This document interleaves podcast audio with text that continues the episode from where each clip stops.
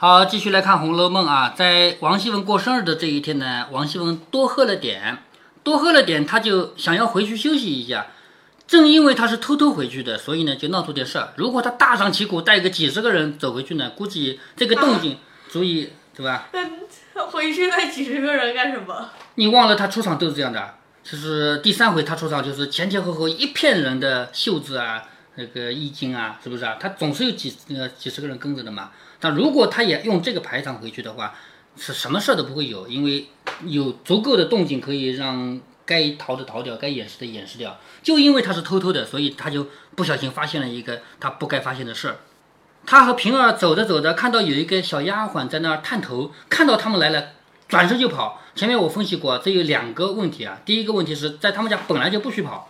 所以这个人都不允许跑的，只能慢慢走。第二是，就算你有事儿，你有急事儿，看到主人经过，你必须停下来，等主人走了再走。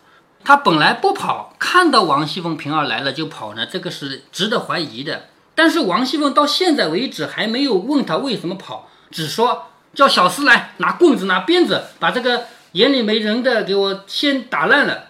那么到现在为止打的还是跑，而不是别的事儿，对不对？就光这个就够打了。那小丫头子已经被吓得魂飞魄散，哭的只管磕头求饶。凤姐问她说：“我又不是鬼，你见了我不说规规矩矩站住，怎么倒往前跑？就是本来你见到我就应该规规矩矩的站着的嘛。见了我不这样规规矩矩站着，怎么倒往前跑？”小丫头子哭道：“我原没看见奶奶来，我又记挂的房里为没有人，所以跑了。”好，你看她在撒谎啊！我是没有看到你来，我之所以跑，是因为我记挂的房里没有人。那王熙凤当然多聪明啊！凤姐说：“房里既然没有人，谁叫你来的？你就是没有看见我，我和平儿在后面扯着脖子叫了你十来声，你越叫越跑，离得又不远，你聋了吗？你还和我犟嘴！”说的便扬手一掌打在脸上，打的那小丫头一栽，这边脸上又是一下，顿时小丫头两腮紫胀起来，就两个脖子都被打肿起来了。平儿忙劝她：“奶奶仔细手疼。”你看，平儿劝王熙凤：“当心，你不要打，打的你自己手疼的。”这个是很有艺术的。说：“奶奶，你不要打他了。”那王熙凤就要问了：“你帮谁啊？是不是？你是我的仆人，你能帮他吗？”那么平儿既想帮他，免得他受太多的苦，又想要说话巧妙一点，不让王熙凤这个有意见呢，就说：“你不要打，你打的自己手疼的，是不是啊？”那这个方法很巧妙，比如说我们看这个电视电影里经常有这个啊，就是说抓到了一个人以后，用鞭子狠狠的抽，那么你说用鞭子抽很疼很疼是不是啊？这个时候如果有他的好朋友在里面想要救他的话怎么办呢？我来打，然后把鞭子拿过来，我来抽。其实换一种方法抽一点都不疼，是不是啊？嗯，这个你试过没有？是吧？是不是很轻的？不是很轻啊，鞭子的鞭梢才疼的嘛。比如说有这么长一根鞭子啊。这么长一个鞭子一打过去，真正让人疼的是这一这一一小段，知道吗？这一段打在身上一点都不疼的，你下次可以试试看啊。所以有办法让人不疼，还有用板子打，用用棍子打啊。棍子如果说要打的疼的话，一下子下去就够皮开肉绽了。但是要打的不疼的话，听起声音好响哦，其实一点不疼。这个办法都有的，知道吗？所以。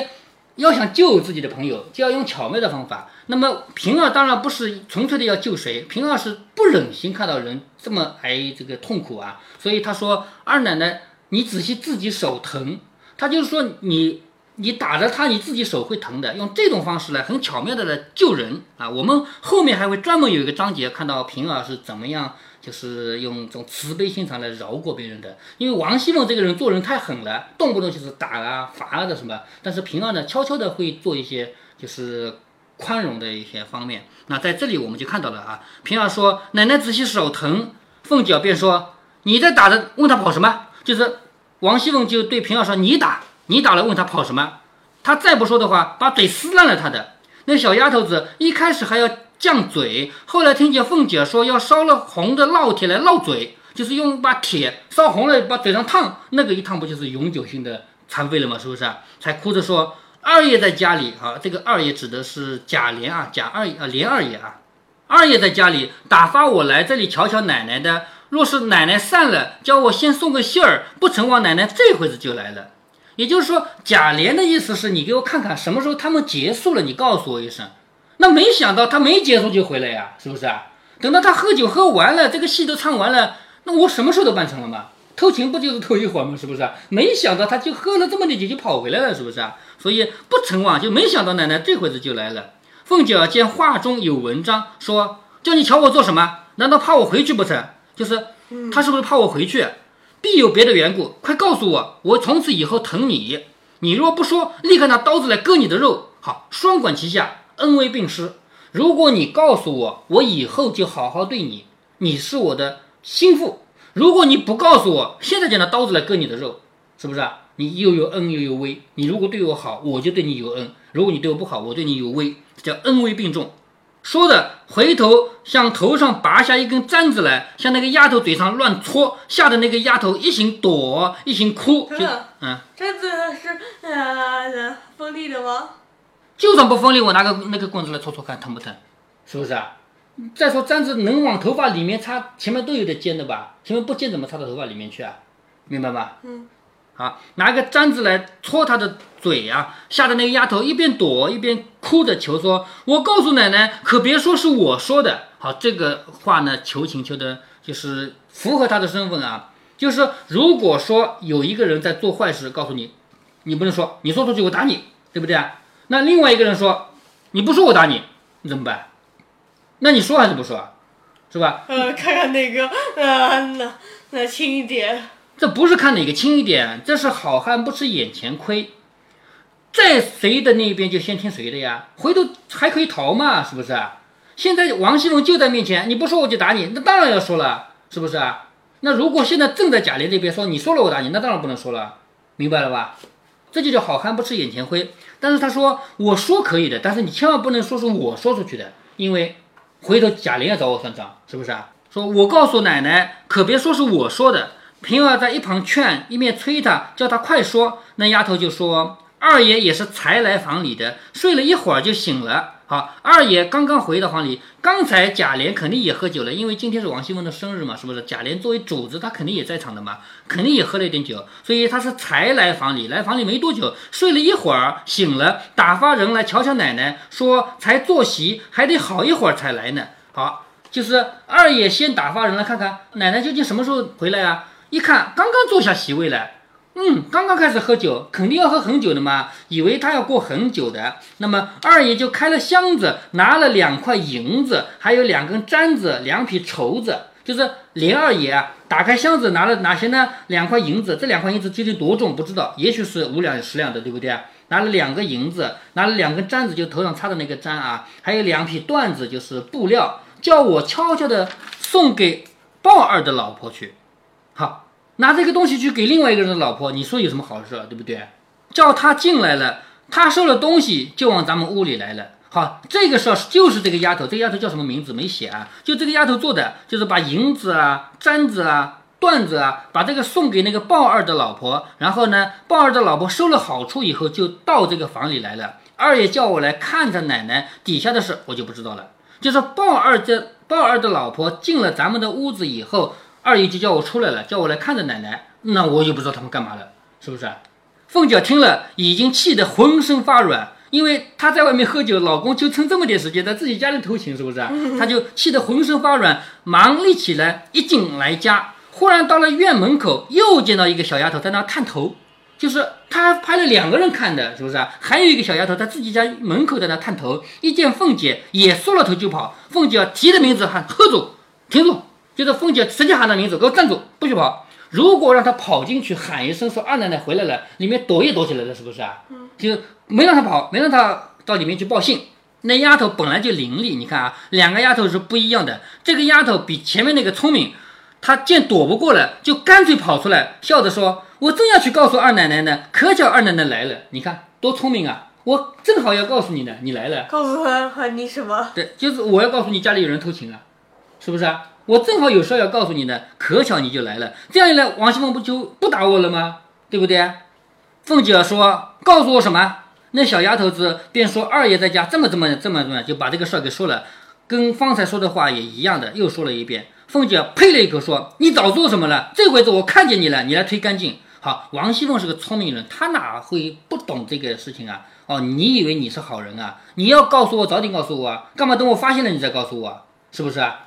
比如说有人做坏事了，有人把一个什么什么弄坏了，我看见以后，你跑来告诉我是他做的，你早干嘛了？是不是啊？你以为我会相信你这套话啊？王熙凤就说：“你早做什么了？这回子我看见了，你来推干净。”说的也一扬手打了那个丫头一个趔趄，就是一个巴掌打过去，站都站不稳了，叫一个趔趄，便蹑手蹑脚的走到窗前。你看王熙凤没有大模大样的一脚踢开，她如果大模大样的一脚踢开，她一定能抓住两个人，但是她听不到他们说什么话。王熙凤蹑手蹑脚的来到窗前，就能听到他们说什么话了，对不对啊？他往里听的时候，只听里面有人说笑。那个妇人啊，那个妇人指的是鲍二的老婆嘛。那个妇人说：“多早晚，你家那个阎王老婆死了就好了。”好，这个妇人对贾琏说：“你的阎王老婆死了就好了。”这谁死了就好了？王熙凤。哎，对啊，王熙凤。也就是说，这个话是让王熙凤听到了，对吗？贾琏说：“他死了，我再娶一个也这样，怎么办？就是如果王熙凤死了，我再娶一个小老婆还这样怎么办？是不是？”那妇人说：“他死了，你就把平儿扶了正，只怕还好一点。因为平儿大家都知道，这个人是比较宽大的，是不是啊？他不像王熙凤那么凶嘛。如果说你那个阎王老婆王熙凤死了，你就把平儿扶了正呀，让她做大老婆呀。”贾琏说：“如今连平儿也不得。”后来还真的扶正了。没有，你看到那一段了？不是，那，今。嗯，你给我买的那本《红楼梦》中的关系表中，呃平儿是那说，呃 贾琏通房丫头后扶正。我在《红楼梦》原文里应该是没看到这段话，要么就是我看漏了。而且后八十回以后的内容我是不相不相信的。如果那是八十回以后的内容，我也不相信，知道吧？贾琏说，如今连平儿也不叫我沾一沾了，你还记得吗？平儿都不让贾琏碰一碰的，明白吗？他说还把他扶了正呢，连他都不给我碰一碰了。平儿也是一肚子委屈，不敢说。我命里怎么又犯了个夜叉星？夜叉是什么？《西游记》里读多了，就是那个那个比较凶的那个就是妖怪，是不是啊？就是我命里犯了两个夜叉，一个是王熙凤，一个是平儿。平儿虽然对你们不凶，可是他也不让我碰一碰啊，他还是我的同房丫丫鬟嘛，是不是啊？凤姐听了，气得浑身乱颤。只听他两个又赞平儿，就怀疑平儿自然背地里有什么怨语了。什么意思啊？就是这两个人，他们都希望我死了，可是他们希望平儿好，那说明平儿跟他们是一伙的，是不是啊？所以他这个时候喝酒喝糊涂了嘛。其实平儿跟他们是没关系的，他们俩偷情，像鲍尔家的那种人，肯定也跟平儿。只不过是因为他们啊，对，呃，平儿的哈有一种印象。哎，对他们认为平儿这个人比较宽大，所以宁愿让平儿扶了正，是不是啊？但是王熙凤不一样，她现在喝了酒，脑子里也糊涂了，她就以为平儿跟他们是一伙的，回身就打平儿。你看这个人不进去抓奸，我回身就先打了平儿两下，一脚踢开门进去，也不容分说，抓着鲍二家的厮打一顿。好，进去先打鲍二家的，那他敢不敢打老公呢？在在那个年代啊，是台面上讲，女的是不可以打打老公，连骂都不可以骂的。王熙凤属于比较出格的，因为我们知道王熙凤这个人比较凶，对老公比较凶，是不是啊？在那个年代是不允许的，知道吗？但是恰恰也因为王熙凤强势，因为贾琏这个人没用，所以呢，在他们家确实有这个情况。但是你要知道，王熙凤在外人面前是不可以这么表现的，就是所有不相干的人都不能说，哎呦，贾琏这个人怎么？还没有王熙凤凶啊？嗯，好像是因为呃贾母她的原因。贾什么？贾母。贾母的原因啊啊，这也很多方面的原因啊。王熙凤自己娘家的势力也不差，他们家王家不是九省统治嘛，是不是？所以他们娘家势力也不差，有势力，而且她从小这样娇生惯养出来的，她脾气也是这样子的，所以这个是很多原因造成的。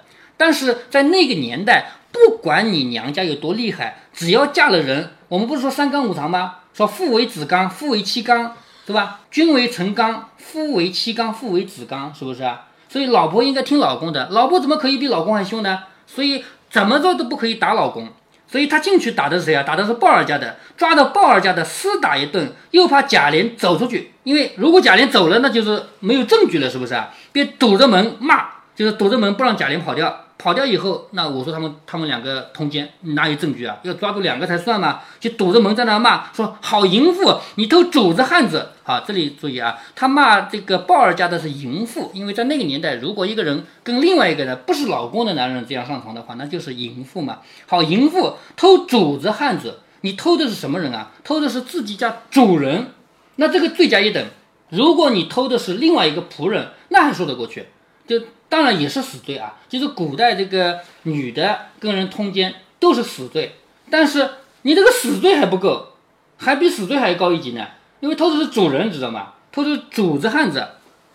比死罪更高一级是什么？是呃剃头发还是嗯？不是啊，比死罪高的，比如说鞭尸，就是先杀了，然后再把尸尸体再打几鞭子，这也算吧？是不是啊？另外还有有有些人家是就是满门抄斩，那比死罪更更高嘛？满门抄斩什么？满门抄斩就是一家子有几个人杀几个人，全杀光了，那那个比死罪高吗？是不是啊？死罪只死一个人啊，明白吗？所以他就骂这个。好淫妇，你偷主子汉子，还要致死主子老婆，平儿过来，你们淫妇王八一条藤啊！就是你们这个一个淫妇，一个王八一条藤，多闲着我，你们外头你哄我，就是他说平儿你在哄我，说着又把平儿打了几下。你看王熙凤又要打平儿，其实他还是因为喝了酒啊，他没有想通这一层，他打的平儿有冤无处诉，只好气得干哭。因为现在平儿怎么办？平儿总不能回打吧，对不对？他也不能躲，也不能逃，因为主子打仆人那是该受的。就主子打仆人，打也只能白打了，是不是啊？所以只好气得在那哭，骂道：“你们做那些没脸的事，好好的又拉上我做什么？就是你们两个人在里面偷情哦，好好的还要说我，害得我被打，是吧？说的也把鲍二家的厮打起来。就是现在是平儿去打鲍二家的，那王熙凤打鲍二家的是因为什么？因为她偷情，她偷自己的老公，是不是啊？偷就是王熙凤的老公嘛。”那平儿为什么打呢？平儿打是因为你连累我了，知道吗？你偷情偷情嘛，你还连累我，所以他也去打鲍二家的。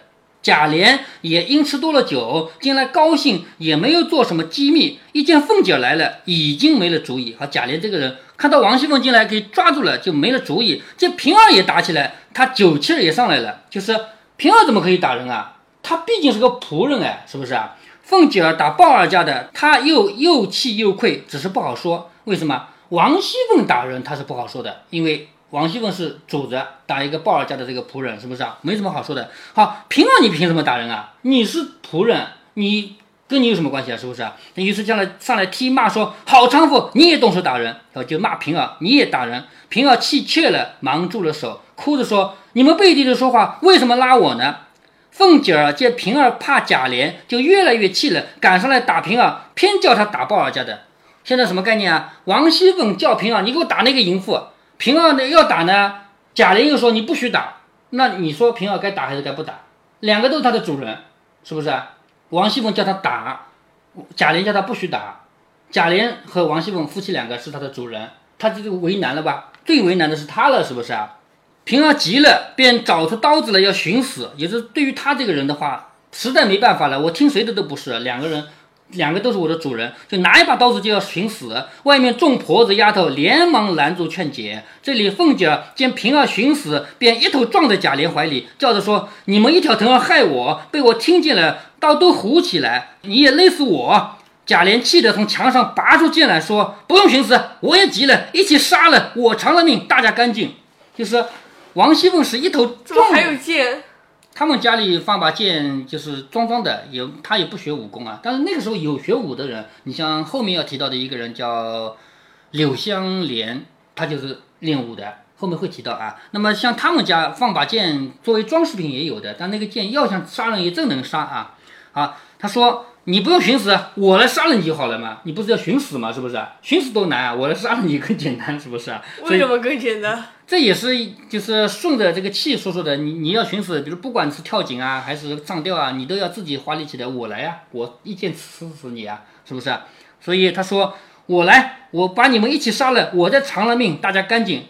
正闹得不可开交，只见尤氏等一群人来了，说这是怎么说的？才好好的就闹起来了。贾琏见来了人，越发以酒三分醉，就是喝了点酒以后，因为人多了以后，他就越越来越发发酒疯了，逞起威风来，故意要杀凤姐儿。其实他绝对不敢真的杀王熙凤的，但是人多嘛，他就想闹闹事情吧。凤姐儿见人来了，便不像以前那样撒泼啊。这里注意啊，王熙凤抓奸这个事情，放在我们现代社会和古代是不一样的解释。我们现代社会如果有一对夫妻，丈夫跟别人偷情，被老婆抓住了，那么这个老婆又打又闹，马上闹离婚，这都很正常。嗯，但在古代不允许。古代是男权社会，丈夫就是通奸，就是偷情，那也没什么大不了的。做老婆的知道就知道了，哭哭而已，不可以抓奸，不可以就是去跟老公闹，知道吗？因为那个时候是男权社会，那个时候男女是不平等的，所以这个事情王熙凤她是处于不利地位的，说她明明是受害者，因为丈夫跟别人偷情啊，她明明是受害者，但是她不可以闹。这是在那个年代她所必须所遵守的规矩。那现在既然人来多了，她还能继续打吗？就不可以了，是不是？所以凤姐见来了人，便不似之前那样泼了，丢下众人，便哭着往贾母那边跑。接下来王熙凤到贾母那边要去告状了。那么王熙凤她是怎样告状的呢？她肯定不可以说我刚才抓奸了，我刚才打爆人家的了。他要这么说的话，他自己先没理。我说过了，在那个年代不允许，知道吧？所以他到贾母那边告状，他一定要把自己说的很可怜，而且我绝对没动手，我只是倒霉的一方啊。接下来那他究竟怎么说的呢？我们下面就要来看看王熙凤的表演才能了啊。我们知道王熙凤是最会表演的，是不是啊？第三回就看出来了吧？啊，那么这一回他怎么表演呢？